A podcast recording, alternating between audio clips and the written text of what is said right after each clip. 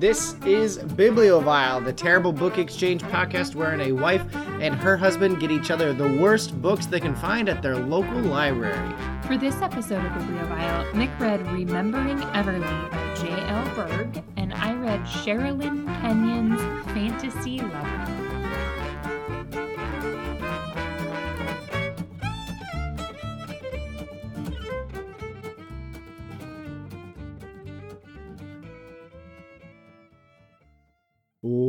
Welcome to Bibliovile, the terrible book exchange podcast. My name is Nick Dickinson. And I'm Susan Dickinson. And this is a podcast where we get each other the worst books we can find and try and give each other book reports over them.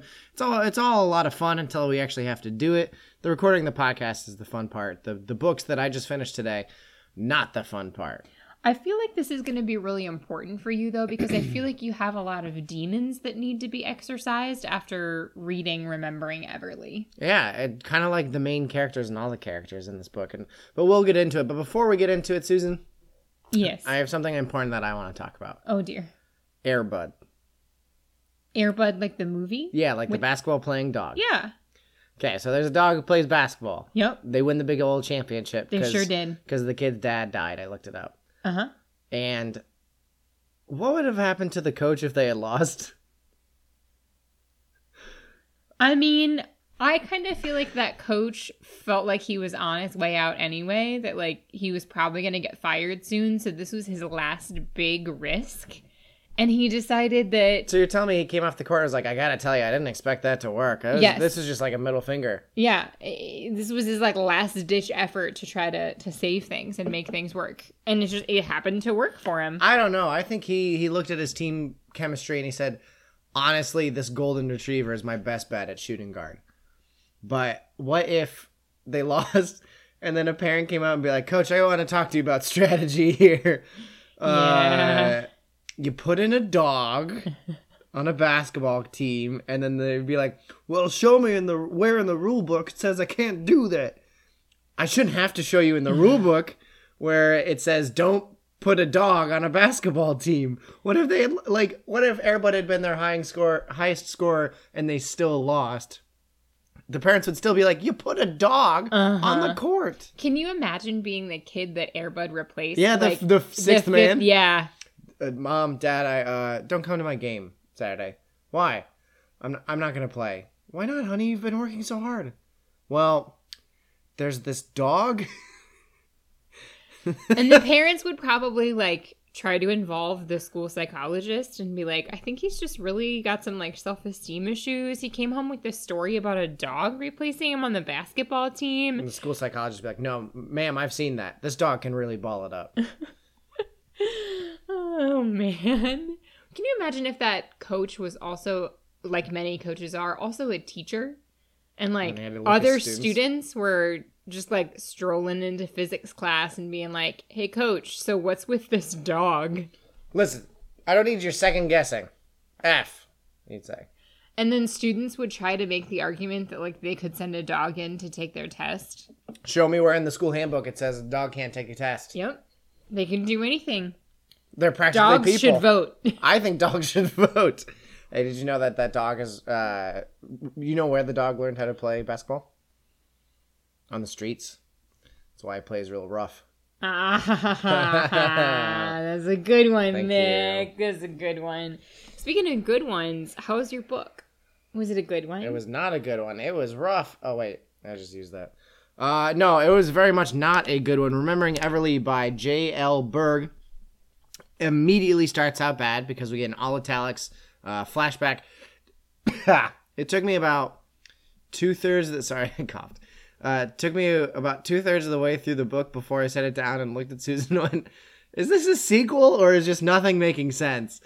And it turns out that it was a sequel, but the the book before this was I can't even imagine what the plot was. because it's like unless the plot of the sequel is just the same conflict from the first one, which is like that's not what sequels do. No. Like Star Wars, you know, okay, so Darth Vader's in both of them or whatever, and Luke and Han and Leia.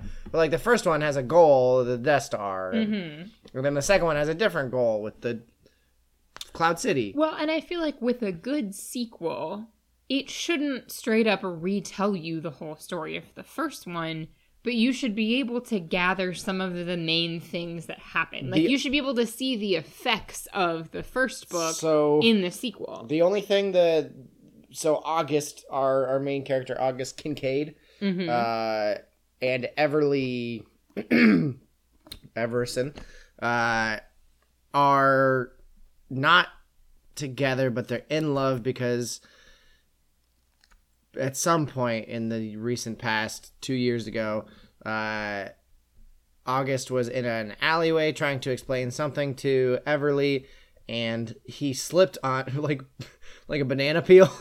no. I don't know if it's literally a banana peel, but for some reason he just loses his footing. And on the way down, Everly punches him in the side of the head and sends him into a coma for two years. And she like, What? Yeah, I don't know. And so she, uh, we're not even, like, it's whatever. Uh, so she moves on and gets back together with the boyfriend she had before August, and it was an ex fiance at the time. So they're getting back together. And now August has woken up and he doesn't have all of his memories. They come to him in, in bits and pieces. He blacks out while it's happening because that's how memory works and uh, uh, retrograde amnesia. That's not how memory works. Yeah. okay. Um, and so I mean, the plot of the book is very simple. This guy's recovering his memories. He's wanting Everly back, but she's with another man. Uh, and he's also under the the thumb of a high powered executive partner at his firm that is doing some sort of ill explained fraud. And by ill explained, I mean unexplained because I don't think the author knows how embezzlement works. How so how recently did he come out of the coma? I think within like six months or something. I don't know. And he's just like launched straight back into working yeah. and being a partner Oh, they're at a like firm? they're like you should go see a doctor, and he goes, "I- "I'm not giving up my freedom for hospitals again." Okay, but so that's hmm, I mean that's okay. that's the overall plot. How like if you had to guess at the number of pages, I know you can see how thick the book is, but if you had to guess at uh, uh, a number of pages that that would take, oh, there's a third book. Okay, I didn't know that because now I'm in the the next excerpt or whatever. Um, the number of pages it would take to explain the plot I just explained. Um, I mean, it should have. It should have been. I can tell that it isn't by looking at the book, but it should have been like less than three hundred pages, like Yeah, two fifty. 353 uh the oh no i need that because i need to do quotes. The uh fiance that everly got back after breaking up with him originally for august she re-breaks up with him to go back to well not to go back to august but because they're not really in love. It's like ben Wyatt at the accounting firm in parks and rec where she just keeps breaking up with him. Uh they were several less than a day away from being married. They planned their wedding in two Oh months. shit! Eh, no, I don't attach stakes to this book because the book doesn't. It's like, Oh. oh, uh, this wedding thing is not going to work, which she realizes because she sees the invitations to the wedding, um, and sees that her name is his last name, or like the place cards at the reception or something. Nothing in this book makes sense, and she faints because fainting is a. I should think. I think they should ban fainting in literature. Um, and she wakes up in the hospital. Have fun with your medical debts. Uh, and her fiance comes in and she's like, "Why? Why do you love me?" And both of them are like, "I don't know. This isn't working. Okay, the wedding's off, but it's mutual." And then he comes around sometime later. Timelines don't make sense in this book.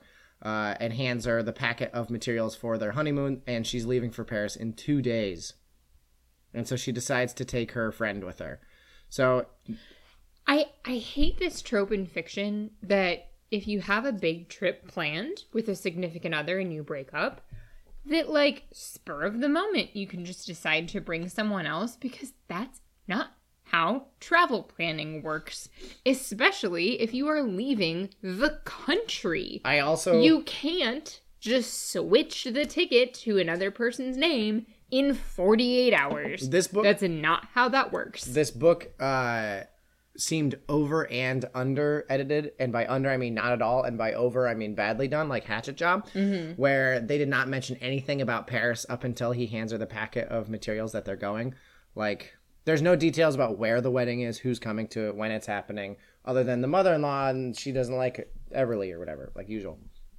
But that's that's the big plot and fine or whatever.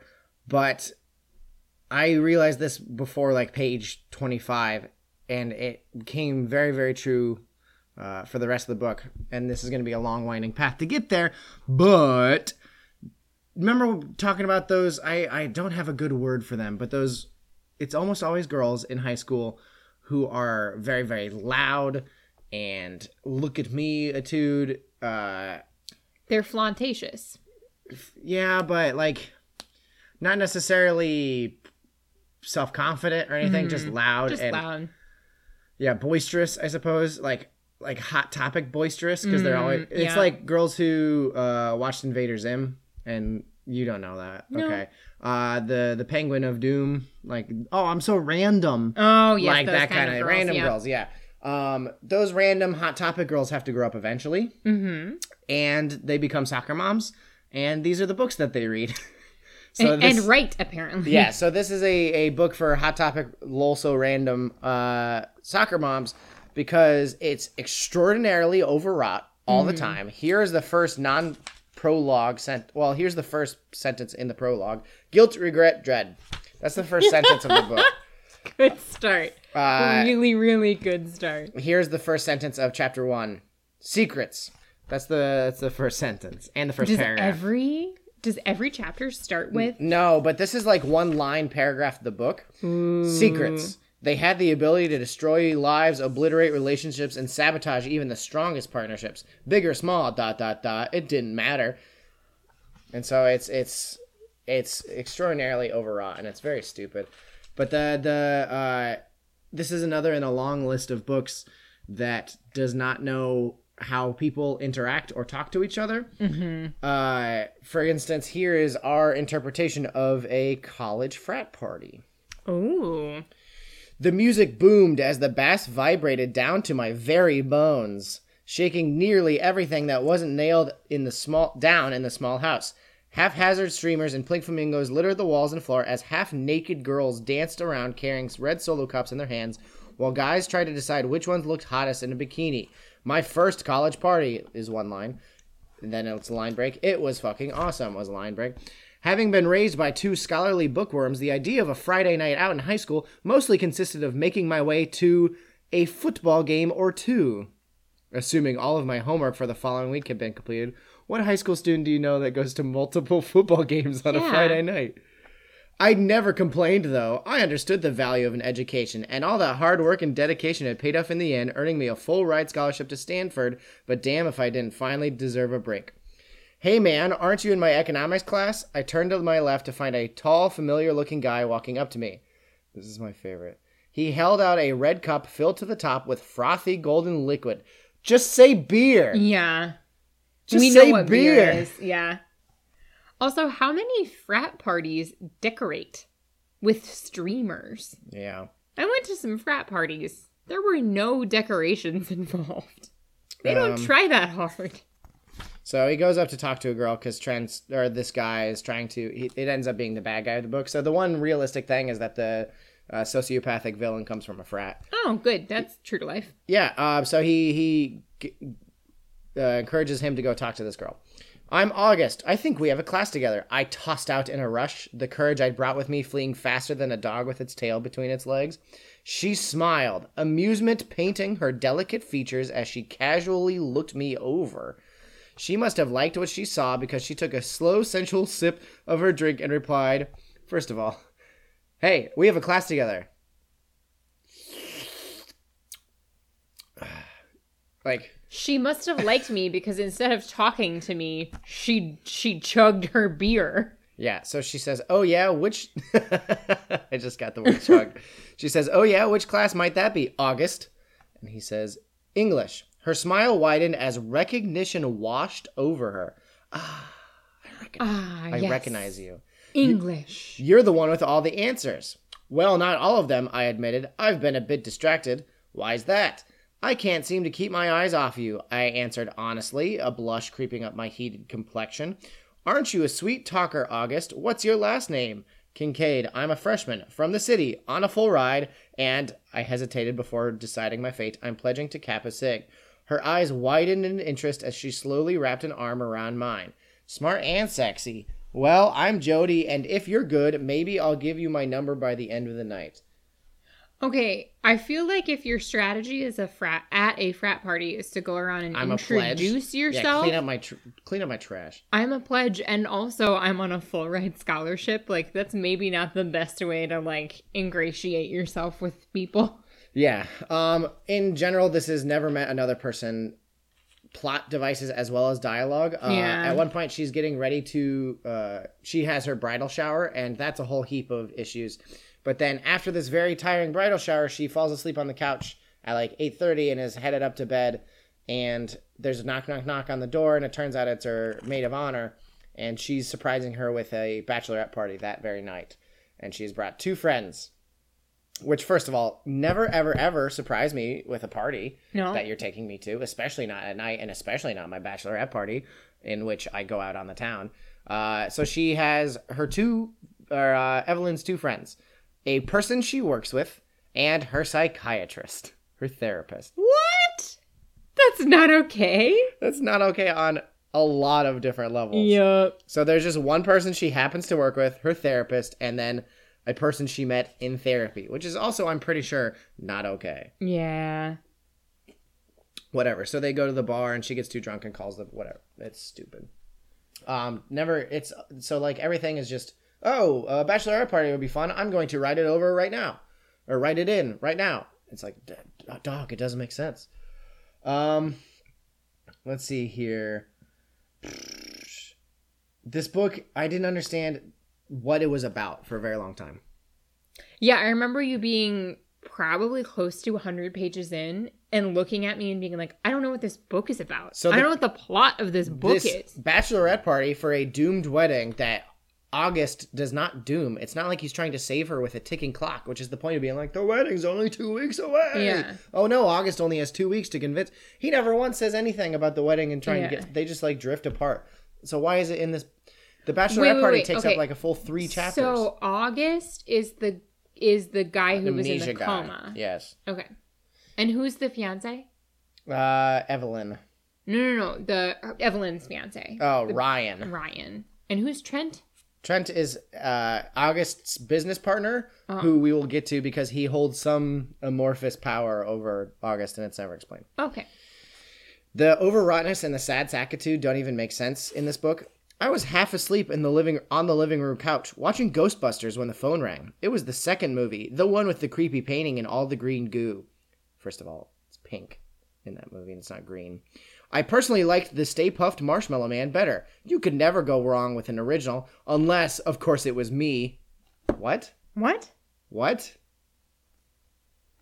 So, uh, later in that same scene, uh, there's he's talking about Evelyn, or no, uh, th- this other girl that's also in the story for some reason that I never really got a handle on. There is literally nothing I could do to drive her away. I was like a lost puppy to her, and all I needed was love and a good home, and soon enough I would be healed and as good as new. Line break. Only I wouldn't line break. Ugh. Nothing would ever fix me. I was permanently broken. So August uh, gets a drunken call from Evelyn during this bachelorette party. Uh, hello, I said tentatively. You don't love me, and I don't think I love him. Her voice was slurred. Loud music boomed in the background. What big mess. So messy. Everly? I didn't know why I asked this. Her name? Everly? Yeah. Uh, yep, Smee. Why'd you leave, August? Augie, you don't like being called Augie, but you probably already remember that. You remember everything now. Right, so she's drunk. Yeah. That's what we're led to believe. Okay. Okay. Uh, she uh, she doesn't like my hair and my pretty dress. Do you like my dress? You're, you're on the phone. You don't know. Uh, here we go. And then this is her still being drunk, still on that same phone call. Uh, and he asked her to describe a thing. After we moved into our little house with the flower boxes, I would drag you to garage sales every weekend without fail. You hated it. Garage sales equaled other people's used shit, in your opinion, and the faces you would sometimes make as we walked past boxes of used clothes and baby gear would make me laugh like a hyena. But I loved it. It was decorating on the cheap, and in no time, I was able to turn our little drafty house into something beautiful. That's not a drunk so she's person. stumbling over her words and then two pages later she's launching into a like coherent long story. Yes, there's absolutely That is not how a drunk person tells a story. No, there is absolutely no consistency at all in this entire book. So, for example, a man reacts in two distinctly different ways at the same time. Uh, and then, so this is Evelyn talking to Ryan, her fiance. Evelyn or Everly? I don't know. And then every bride to be could have three different girls on her list. Hey, I just wanted to give our guest an opinion. He challenged, holding up his free hand in surrender. How do you challenge and surrender at the same time? Yeah. Yeah, that doesn't make any sense. Uh, there's a memory that comes rushing back, or the someone says something and it comes rushing back six seconds later. Like something can't come rushing back immediately after it's happened. yeah. Um, she talks about this busy work, or she's so exhausted and so sweaty she needs a coffee because they never freaking stop talking about coffee in this book. Uh, she's so exhausted and she's so sweaty, but there's no customers in the shop and there haven't been all day. So why is she exhausted and sweaty? I don't know. Um, Is she just a sweaty person? I guess. Uh, so Trent, this guy, this sociopath, um, has the power to do anything. Uh, if there is anything I learned over the last few months, it was that Trent was a crazy, manipulating asshole and would do anything to get his way. Okay, he's, that that makes sense as a villain, right? Yeah. He'd had an entire wait staff fired last week because his steak wasn't rare enough. Why did the hostess get fired? like, why did any? Yeah. Why did any of the wait staff get fired? Also, that's not a thing that happens. Yeah, and then he also burns down a studio. He's an arsonist uh, to keep uh, August in the partnership, but August is just like, I need to confront him, and also I'm in his power, and also he'll hurt Evelyn if I leave, but I'm just gonna walk away once I've made him his money back.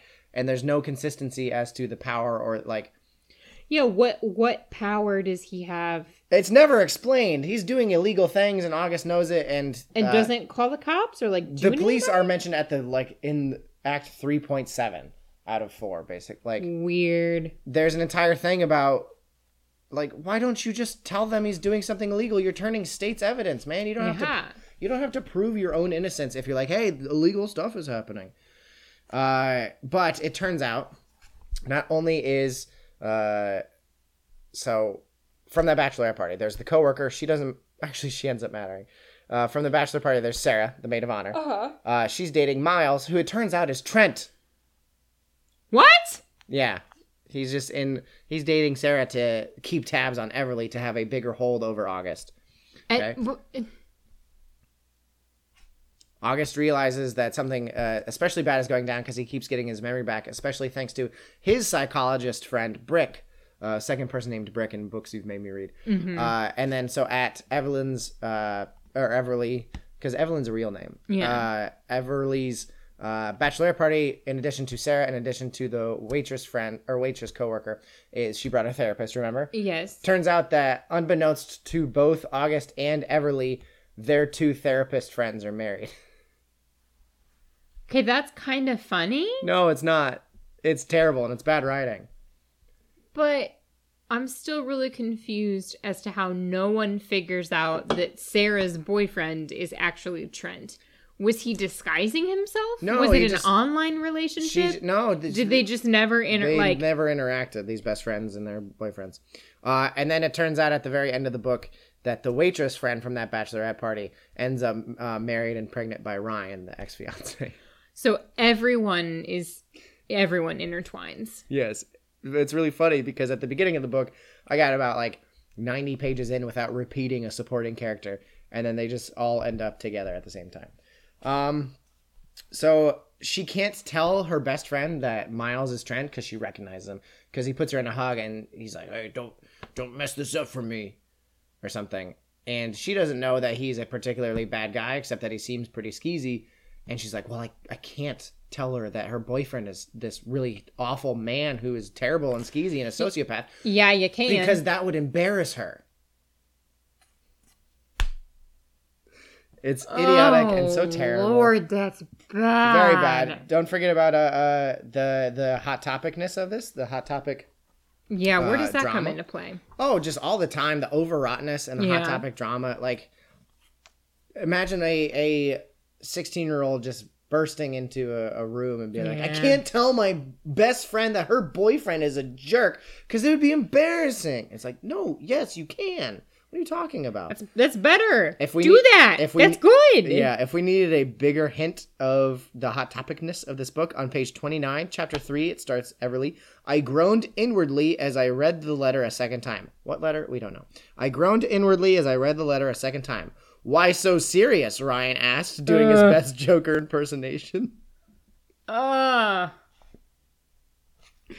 Oh, pretty great. Oh, that's bad. Uh, it's contrary to its own damn self uh, all the time, and very, very bad. It it's doesn't make any sense. I feel like this was written by a very advanced program that knows what words make sense and knows how to construct a plot, but doesn't know how people are. Mhm. Uh, the the they go to Paris and they have a great time and. Wait, wait, wait. So Everly goes to Paris with Sarah. With Sarah, yeah, your Okay. maid of honor. Uh, sh- nothing who, about who her then work. winds up marrying the ex fiance. No.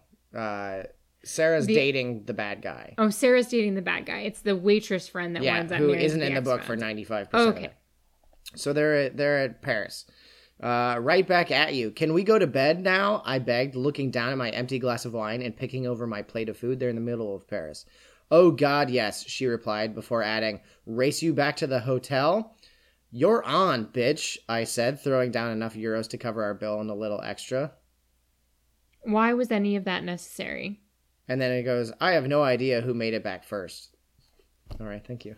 Why? Why was any of that important? Uh, tell me if this sentence makes sense. Be whom you choose.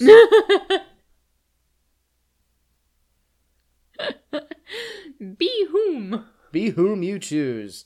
Uh, that's what she, uh, his, his, uh, recommendation to her. Be whom you choose. Hit who's? Ma- uh, uh, August to Everly. Oh. Because she is broken. Well, he well he's broken too, Well, so without any- obviously that's good. Yeah. But maybe he forgot how grammar worked when he was in his coma. Maybe- Maybe... that's one of the memories that hasn't come rushing back. Yeah, so be whom you choose is his advice for her brokenness and uh, no one can love her etude uh, that is never really defined. Neither is this power that is, or this danger that's there. Uh, this is what we we get. So they're finally coming back together, August and Everly. Uh, bu- bu- bu- bu- bu. Why did you lie to me? She asked. To keep you away, to keep you safe. I answered honestly. From what? She asked, throwing her hands in the air as she stood in frustration. She speaks for the audience. It's better if you know nothing, Everly. I don't want you to I don't want you involved. Do you really think this would all just stay with you, August? That by pushing me away, you'd somehow keep it contained? Did you lose your common sense when you went to that comma? Coma? Sorry. uh What's it? And that so okay, this is a this is a thing that has shown up in several of our books because this was the entirety of the Midnight Sin series. Yeah. That that This isn't as densely packed, but it's as unnecessary We- and amorphous as Midnight yeah, Sins. we can't be together because it would destroy you, but it is never defined. And I can't tell you about this, but I don't like no one knows what this is and there's like it, like it, it just seems like it's supposed Yeah, to be creating this broken. And big you can't fix sense of drama and I, is this supposed to be a boning book? Like I feel No, like there's two boning oftentimes scenes. those things get thrown in to try to like They heighten the drama of a boning book. Yeah, they weren't very good or very long. Eh, well, that's Uh, good. I at- mean, at least there's that. Well, yeah. At one point, there's a chapter start, and they're in bed together, and uh, and then it gets really turned on uh, several pages later because she's naked, and you're like, has been naked this whole time? You didn't think to introduce that, whatever. Um, much like Midnight Sins and the amorphous danger that's supposed to make it seem cooler, but it turns out that human beings like specificity when reading a book. Uh, it does the Midnight Sins thing of not only the unnecessary connections between characters, but also the weird detours, such as Mm-hmm. to a bachelorette party or Paris uh, for a cooking class that we get to read about. Going to Las Vegas for Uh, a brewery convention. Yes, they they go to uh, a club in Paris, and there is literally a two-page spread of them, the two friends, looking at strangers and making up stories for them. Which, like, as a short story, could be funny. Yeah. But in the middle of this con- already confusing and meandering book, Super unnecessary. Uh, and now he is walking to the mall to confront Trent with the evidence, and he's wearing a wire, and the FBI is following him. So he is he has told Trent to come con- meet him at this mall. To, Okay. we're we're getting to the showdown. At a mall. Yeah, reaching. Okay. Yeah, there's so many things that I could talk about that don't make sense in this book, but. Reaching into my pocket, I pulled out a single quarter I'd left from over from a toll road. Feeling nostalgic, I walked over the fountain, seeing it glimmer from a thousand wishes at the bottom. How poetic. I held out my tiny offering. Okay, I okay, like a co- confrontation is coming. Here's a wishing well, Yeah. literary device, whatever.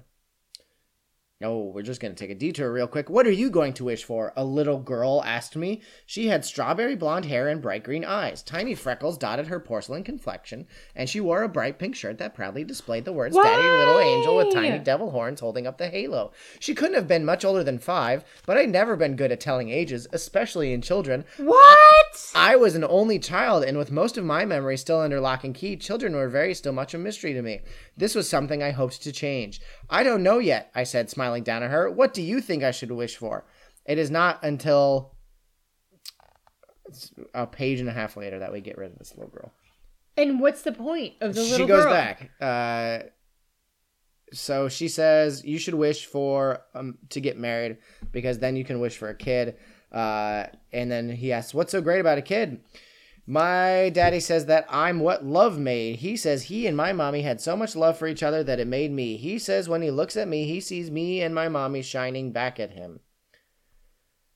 But why is this important It's not. right before our confrontation? It's very not. Um so it turns out that in his confrontation of the sociopathic crazy man who will stop at nothing, including burning down an art studio and killing an old man inside, because that's where uh, he got a uh, August got a photo developed and added to the studio.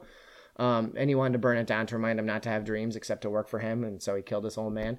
So that's how dangerous this guy is, apparently, and he's just like ungrounded in reality of a person that would ever be. Uh, he's like, okay, I'm going to confront you with all of the evidence so that I can get you out of my life so that I don't have to fear for my girlfriend's safety anymore. Meet me in a mall tomorrow. And then he goes to the mall and leaves his girlfriend at home. So the, the villain drives to the home and kicks in the door and is now keeping the girlfriend hostage. Because, duh, he's a violent sociopath. What did you want? So he races back to the house, and as soon as he starts racing back to the house, I said, Five bucks. August uh, ends up shot with a sling, and Trent ends up dead. Trent That's does not. exactly what happens. Trent does not end up dead. He ends up arrested. That's the only difference. August does end up shot with a sling. Of course he does. Um, and one last thing to just show you how uh, self-contradictory this book is. Two quotes stood out to me more than any others, and I, I wrote them down for this specific reason. At one point, August looks into Everly's eyes and marvels at their milky blue intensity. Milky intensity. Colors can't be those two things at the same time. milky intensity. When That's- I think intense, I think a think- big old glass of milk. yeah. I'm getting my calcium today. Yeah, Woo! Look how Extreme. intense I am. Wisconsin.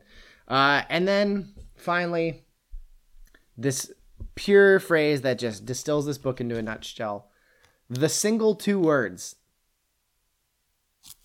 The single two words. Someone says thank you to him, and he marvels at the single two words. The single two words. Where so overall this book was edited with a hatchet and also no one ever read it before me. Not even the writer. I don't know how both of those things are true cuz stuff like the single two words and milky blue intensity somehow did not get red penned out. Well, if those things can coexist, so can, you know, no one having read it, and also it was very badly I edited. suppose. Yeah. But the like the it and the power and the what is happening and everything got hatcheted out. And so I don't know how and apparently there's a third, which I don't know where we go from here cuz they're happy he's free and they're satisfied in a business. So, oh yeah, uh, he, he uh, at one point is uh, financed a burger shop, uh, their favorite burger shop from when they were dating, and the guy's like, "Hey, when you getting back together with August?" And she's like, "Oh, we're not." And he goes, "Oh, okay," and never appears in the book again. And then by the end of the book, uh, she's gone to culinary school, which is very necessary to be a chef uh, when you own your own business. It's not. It's not. It's, it's a really bad idea because it's it costs a lot of money and you don't make money as a chef. No. Uh, but then she buys the coffee shop that she works at, hires her friend who is now married to her ex fiance. August uh, does something. He's a he does photography on the side, but I don't know what his real job is. So the Maybe end. he takes over the business from corrupt Trent. no, that he has to give all of his ill-gotten gains away, and he's looked at as America's hero for it. Trent is? No. Oh, okay. Don't be disappointed in me that I can't follow the plot of this book. the uh, J.L. Berg could not follow the plot of this book. she was too busy with her cutting holes into socks to put over her arms, and uh, singing I mean, that was "Panic a, at the Disco." that was a really cool look back in 2004. Just because you dressed up for as one of those girls for Halloween doesn't mean you have to defend it. Oh, my nose just clogged up all at once. that was really weird. Sugar, we're going down swinging. I'm Up going down. know, bu- I read this dumb book. It was really terrible, just like the song was in 2004. Fall Out Boy. Good job. Great job. Great, great job. Uh, so Susan, you read a stellar looking, and I just want. Can you just? Can I read the back of Fantasy Lover? Yes, you can. Okay, so I want to read the back. It starts off fantastically. Dear reader, oh good, I'm being addressed. Being trapped in a bedroom with a woman is a grand thing. Being trapped in hundreds of bedrooms over 2,000 years isn't. And being cursed into a book as a love slave for eternity can ruin even a Spartan warrior's day. I don't know what any of that means, and so I, I, I it's great. Uh, yeah. So tell me about Fantasy Lover, Sue. So I know that you just read part of the back description, but I just want to read a couple paragraphs of the first two pages. This book begins with the words in ancient Greek legend. Oh, mm, just welcome. Just dipping a toe in. Possessed of supreme strength and of unrivaled courage, he was blessed by the gods, feared by mortals, and desired by all women who saw him. Fabio. He was a man who knew no law and respected no quarter. His skill in battle and his superior intellect rivaled the very names of Achilles, Odysseus, and Heracles, and 'twas written that not even the mighty Ares himself could ever defeat him in arms. As if the gift of the mighty war god wasn't enough, 'twas also said that Oh, on his birth the goddess Aphrodite kissed his cheek, secured his place forever in mortal memory. Then there's some more stuff. And so out of jealousy came a curse to endure, one that can never be broken. Like poor Tantalus, tis his plight to oh. forever seek his satisfaction and never fulfill it. That means he can't owe. To yearn for his summoner's touch and to bring about her complete and utter pleasure and satisfaction. From full moon to full moon, he will lie with her, make love to her, until he is again forced from this world. But beware, for once his touch is felt, it is branded into his lover's memory. No other man shall ever satisfy her again, because no mere mortal can compare to a man of such beauty, such heat, such intrepid sensuality. Ooh. Behold the cursed Julian of Macedon. yes, that great Greek name, Julian. A Julian. There's a Bobby Darin. Was it Dream Lover? Dream lover, I don't wanna dream alone. Yeah. It's a good one. The thing we just heard? Yeah. Yeah, it's very good. Yeah. So Julian. Julian. Like the calendar? yeah. Like the carrots? Yeah. Like the kid from Big Daddy? Yeah. the word twas appears four times on the first page. Young I was really afraid that the whole book was going to be in that style of writing, and I could not have stomached more than a quarter of it if it was. But Well, he doesn't take no quarter. It was not. That's what I heard. But unfortunately, it wasn't a whole lot better. The first words of chapter one are, "Honey, you need to get laid." So we can we can tell where this is going. Young. Uh, Our main characters Manga. in this book are our our protagonist. Her name is Grace Alexander. She is a sex therapist. She has not had sex in four years. it's like how all psychologists are crazy and how all bankers are bankrupt. She has only had sex one time. She lost her virginity when she was 25, but also a college student still and living in a dorm. So she, holy cow, she's a very late bloomer in a lot of ways. well, I think that it was supposed to be like she was in grad school at that time. Ah, you yes, those- live in a, those those, grad, grad school, school dorms. dorms, yeah. And like, no shade if you like uh, lose your virginity when you're 25, like that's fine. But like, I just. Okay, fine. Like, of course, this is Um, who our main character has to Why be. was in she a sex book. therapist if she has no?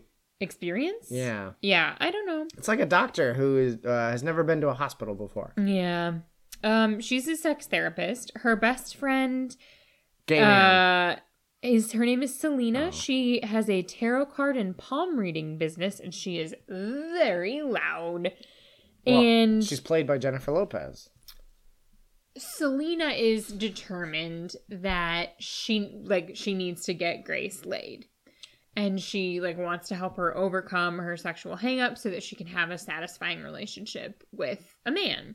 Which like this is very like is you're concerned about your friend and all these things, whatever. Um, Selena has a very happy marriage and she wants the same for her for her buddy. Cool. Um, but Selena decides she finds this ancient book that reads about a The man Necronomicon. who is cursed and who lives inside the book and who can be summoned. And when you summon him, he becomes your sex slave for one month from full moon to full moon. And so she decides for Grace's 29th birthday Young. that she is going to summon, she and, and Grace are going to summon Julian. So this is a book about se- this is a sex book about sex books. Yes. Yikes on bikes. Um, really like, so this book is about 340 pages long. And about 275 pages of it, maybe 250 pages of it, are just like pure, straightforward, pretty good sex romp. If if this was written to just be like a fun sex book, 250 pages of it does a really book. great job of that. Pretty good sex romp length. Yeah, and, and like if that had been the book, it actually would have been it would have been great because there like there's a, a place for books like that, yeah. right? There's a market for books like that. Those can be really fun, and if that I'll was all of this book was, it would have been great. But It gets into politics. We'll get there. So to start with some of the fun things, that Selena and Grace get really drunk. Um, they like drink a shit ton of wine to celebrate Grace's birthday, and they decide they're gonna summon Julian. And so, He comes dressed in a cop uniform. And well, so it doesn't like they think it doesn't work. And Grace is still drunk, and Selena, like, her husband comes and picks her up, and she goes home. And Grace is just like kind of wandering around her house, like, she's like being drunk and alone and walking around with no pants on. And then all of a sudden, this like naked man appears, and it's Julian, and all sorts of things happen. And so, like, do they do it right away? no, they don't do it right away. Of course not. Then the book would end. Yep. So she like obviously freaks out. She calls Selena and she was like, like Not he's here. I don't know what to do about this. No, because she like she believes because she's still drunk, and so she's like she like believes that it is him, and she even acknowledges the next morning like if I had been sober, I would have called the police on you. Um, and so throughout the next couple days, he tries really hard to seduce her, and she's like, "This is crazy. I'm not having sex with you." Um, and so she she is determined that she is gonna like get to know him first before they sleep together. No wonder. and That's terrible sex therapy. but then like he starts to drop some hints about like how terrible the curse is. Like he's trapped in like a dark place and he's hungry and he's thirsty and he can't move in between being summoned and then when he is summoned he is basically just like locked in bedrooms for a month with women and so she decides she's going to try to help him heal and be a good friend. Take him out of the town. Have a shopping montage. So eventually they decide one one kind of funny thing, a phrase that I enjoyed when they're describing Julian, she takes him to a store to buy him clothes. He does not have any clothes. No one has ever clothed him before. And she describes his butt as the best butt that denim had ever cupped. And I, I just thought that was like a fun, silly phrase, and I enjoyed it. A part particularly lip smacking butt. A particularly lip smacking butt. So they decide about 120 pages in, like they have become friends. They decide that they are going to try to break the curse. And they summon Cupid, who is Julian's brother, Mm. Naturally. and they're asking him if he knows how to break the curse. And Cupid says, When the woman of Alexander summons you, you can't put. Okay, and this is a really gross, terrible analogy. You can't put your spoon in her jelly jar until the last day of your incarnation. Then the two of you must unite carnally before midnight, and you must keep your bodies joined until the sun rises. If you withdraw from her at any point for any reason, you will immediately return to the book, and the curse continues. I just like I just So uh what's up? Like we I'm still inside you and everything, but that happens real life that happens and it's really funny. Like i don't think it was supposed to be funny. It was supposed to still be kind of sexy but it was really funny to read. They're just like like they do it and then they stop doing it and they're just like kind of hanging out. That's bad. and they have to be really careful to like not let him like slip out. And so she's like trying to sleep and like they're really uncomfortable. just you're gonna get a dog knot. i don't know what that means but it sounds gross Yeah, sometimes like when two dogs do it, the dog on top tries to pull out and literally can't.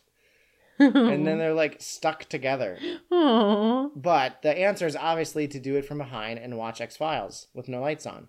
Oh, okay. I'm glad you spent some time thinking about this. Oh, it's from The Bad Touch by uh, their monkey costume Bloodhound Gang. Sorry, thank you, listener, for screaming it at me. I heard it. Oh, okay. So this is like, here is what the book should have been. Up to this point, everything's cool. Like Grace had has some sex hangups. Some in a And Greek god, they're wanna gonna break it. the curse. Well, now they're gonna do Yeah. it, but they, like they are gonna start wanting to do it more and more, but they have to wait until the end and whatever.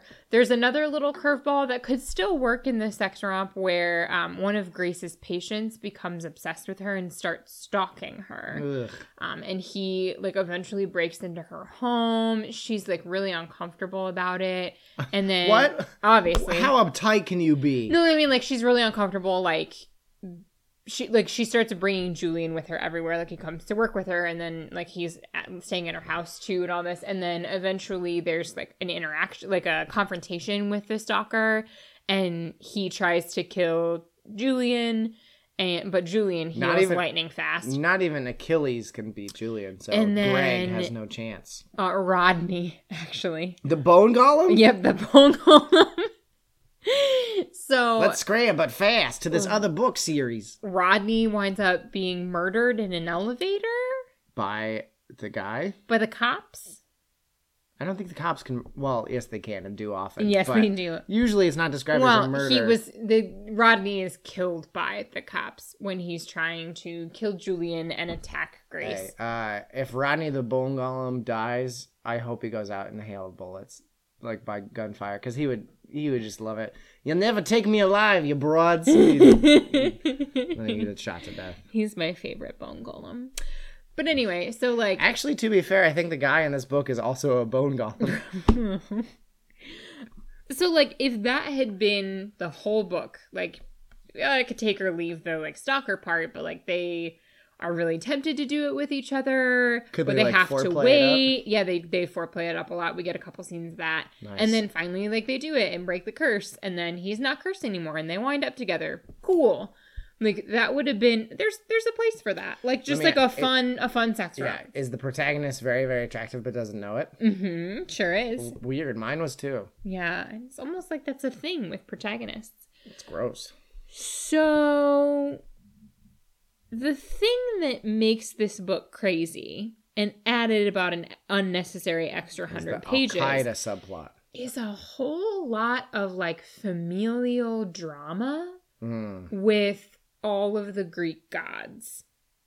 Oh, like up on Mount Vis- So, Olympus. we know Cupid already, Eros. We also meet Psyche, we meet um who else do we meet? Who else do we meet? Zeus. Ares, no, we don't meet Hera. Aphrodite, Hephaestus, and Athena. So And Hephaestus have a crippled leg. apparently, well, we only hear about Hephaestus. We don't actually meet him. Apparently, there's also another one, another one of Julian's brothers whose name is Priapus. He is not one I've ever heard of before. I don't know if he was made up. So Priapus is apparently what who who triggered the curse. He killed Julian's family, Oh, and out of revenge, Julian slept with one of Priapus's virgins, uh, as you and do. so Priapus. to be fair, this is very sounding Greek myth, And so Priapus cursed Julian into the book. and now he appears as a goat to seduce. Oh wait, no, that's one time Zeus appeared as a bucket of water. Did you know that? Doesn't surprise me. You said he uh, was appeared as a cow to get Io, and Uh-huh. then one time he was a bucket of water so that a woman would wash her clothes in him. He was a real horny old goat. yeah, he was. and I'd be I would be surprised if he wasn't literally at some point in the myths a horny old I'm goat. sure he was. So So we get like at the end of this which should have been just like a straightforward I'm not taking this too seriously sex book. maybe curved a little left. we get all of this like really involved kind of and doesn't make a ton of sense. Like backflashes into julian's life and all of this family drama and then the curse breaks and then priapus shows up. There's still like julian's still inside her and priapus kidnaps grace and takes grace into the book. No, no, no. I really wish that he was trying to kidnap her and like taking her and they got the stuck No, and they're taking by the hands and then like really lamely for some reason with his pants still around his ankles. Your guy is like good. shuffling behind like hey, stop it. Come back here. Come back here. And so then Julian and Priapus duel, and Julian dies. Then Aphrodite feels bad for being a bad, bad mom. So she comes down and brings him back to life. And then they battle again, and Julian wins. And then Priapus is confined into the book. And then Athena, who I don't really understand her involvement in this whole thing, she gives Julian a choice of whether he wants to be transported back to his own time and go back to Uh, uh, Macedon or stay with Grace. And he decides, of course, to stay with Grace. Yeah, they and- got cell phones now. And And McDonald's. just just to take care of any potential problems that we could have had athena and aphrodite deliver a box of materials to julian that include like all of his papers like his birth Passport. certificate and a passport and a green card they also have his transcripts from all of his education and a degree like his phd from harvard in classical literature and Gre- ancient Greek language so that he can be a professor at the local university. I was gonna say he's gonna have to get some job in academia Oh, that'll get him except he probably doesn't because they also took all of the money that he had back in ancient Greece and converted it to modern currency. So wouldn't you know, he's a billionaire and like all of this stuff. So like, oh, just in case you were thinking about any problems that might happen, we've gone ahead and taken care of that for you. And then in the epilogue, like Ares and Aphrodite come to the hospital to see Julian and. Grace's baby twins. Like it's just like it just like wraps up so obnoxiously that it was very very And annoying. Julian takes one of the babies and dips it by heel in the river Styx, and yeah. it's Achilles. Yep, it's Achilles. You don't know that story? No, I do know that story, Okay. but I forgot it and I couldn't come up with anything clever in the moment. But it was just like all of that stuff was so unnecessary because this book could have functioned really well and been like it would have been great, but it would have been fun. It could have Yeah. been a good beach read. Do you know? Do you know what they should have called it? Hey, D's nuts. Oh, jeez. Yikes on bikes. That Hades, was a bad one. Any any choice gross quotes from all of sex? He not from the sex, but I think the grossest thing that I thought or that I found was he said to her, um, at one point, "You are my saving grace," and her name's Grace, and it was icky. Alexander, Grace Alexander the Great. Yep. But anyway, she taught him how to love again. he taught her how to enjoy sex. They both lived happily ever after. Macedonia at the time of ancient Greece when the pantheon was like popular would, would not really. Macedonia would be kind of pretty separate from that. It's not until Yeah, yeah, he gets really mad whenever anyone refers to him as a Greek god. He's like, I'm not Greek. I identify as Spartan. that's Sparta's in Greece, not Macedonia. I don't know. Um, It's just what he says. you said that the, I was looking. I was hoping for a really gross like sex quote, Uh-huh. but there is a really gross non-sex quote that I wanted to share. Um, From from, my book? book, I forgot during Okay. my section, so I want to just tap this. I want to just tag this at the end. You know how like cellar door is supposed to be the most pleasant phrase. yeah, I actually think it's really gross though. well, I I mean, But what, I understand What do you think is concept, y- like holy maracas? I don't know. It, It's actually, you know what? You know what's a phrase that I find very pleasant to say and hear is the name of a former Iowa football coach, Hayden Fry. It's a very, it's a very good thank combination you for explaining, sounds. Hay- prefacing Hayden Fry. I did not know who Hayden Fry was. Um, the anti Hayden Fry, the anti uh, cellar, door. door. is she is waiting for her coffee to brew, and the machine begins to, or the machine hopefully starts gurgled out my Java.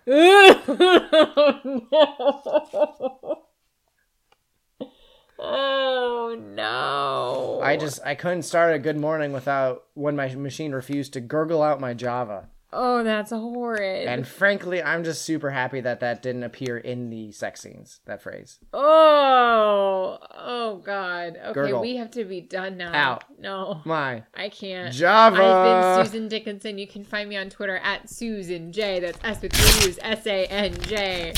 My name is uh, Nick Dickinson. I had to think about it there for a second. You can find me on Twitter at gurgleoutmyjava.com. Oh, um, D I C K I M A A. Uh, our music. Our theme music for our podcast is Babe of the Night by the band Elixir off of our album Rampant. I have to claw out my eyes and ears and get rid of all of my senses. Okay, remember, kids out there, uh, always be nice to your parents, stay humble and kind, and don't forget to gurgle out your Java. Oh, stop. Good night, Matt.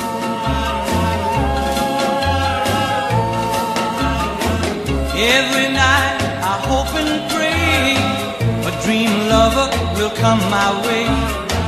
A girl to hold in my arms and know the magic of her charms. Cause I want a girl to call my own. I want a dream lover so I don't have to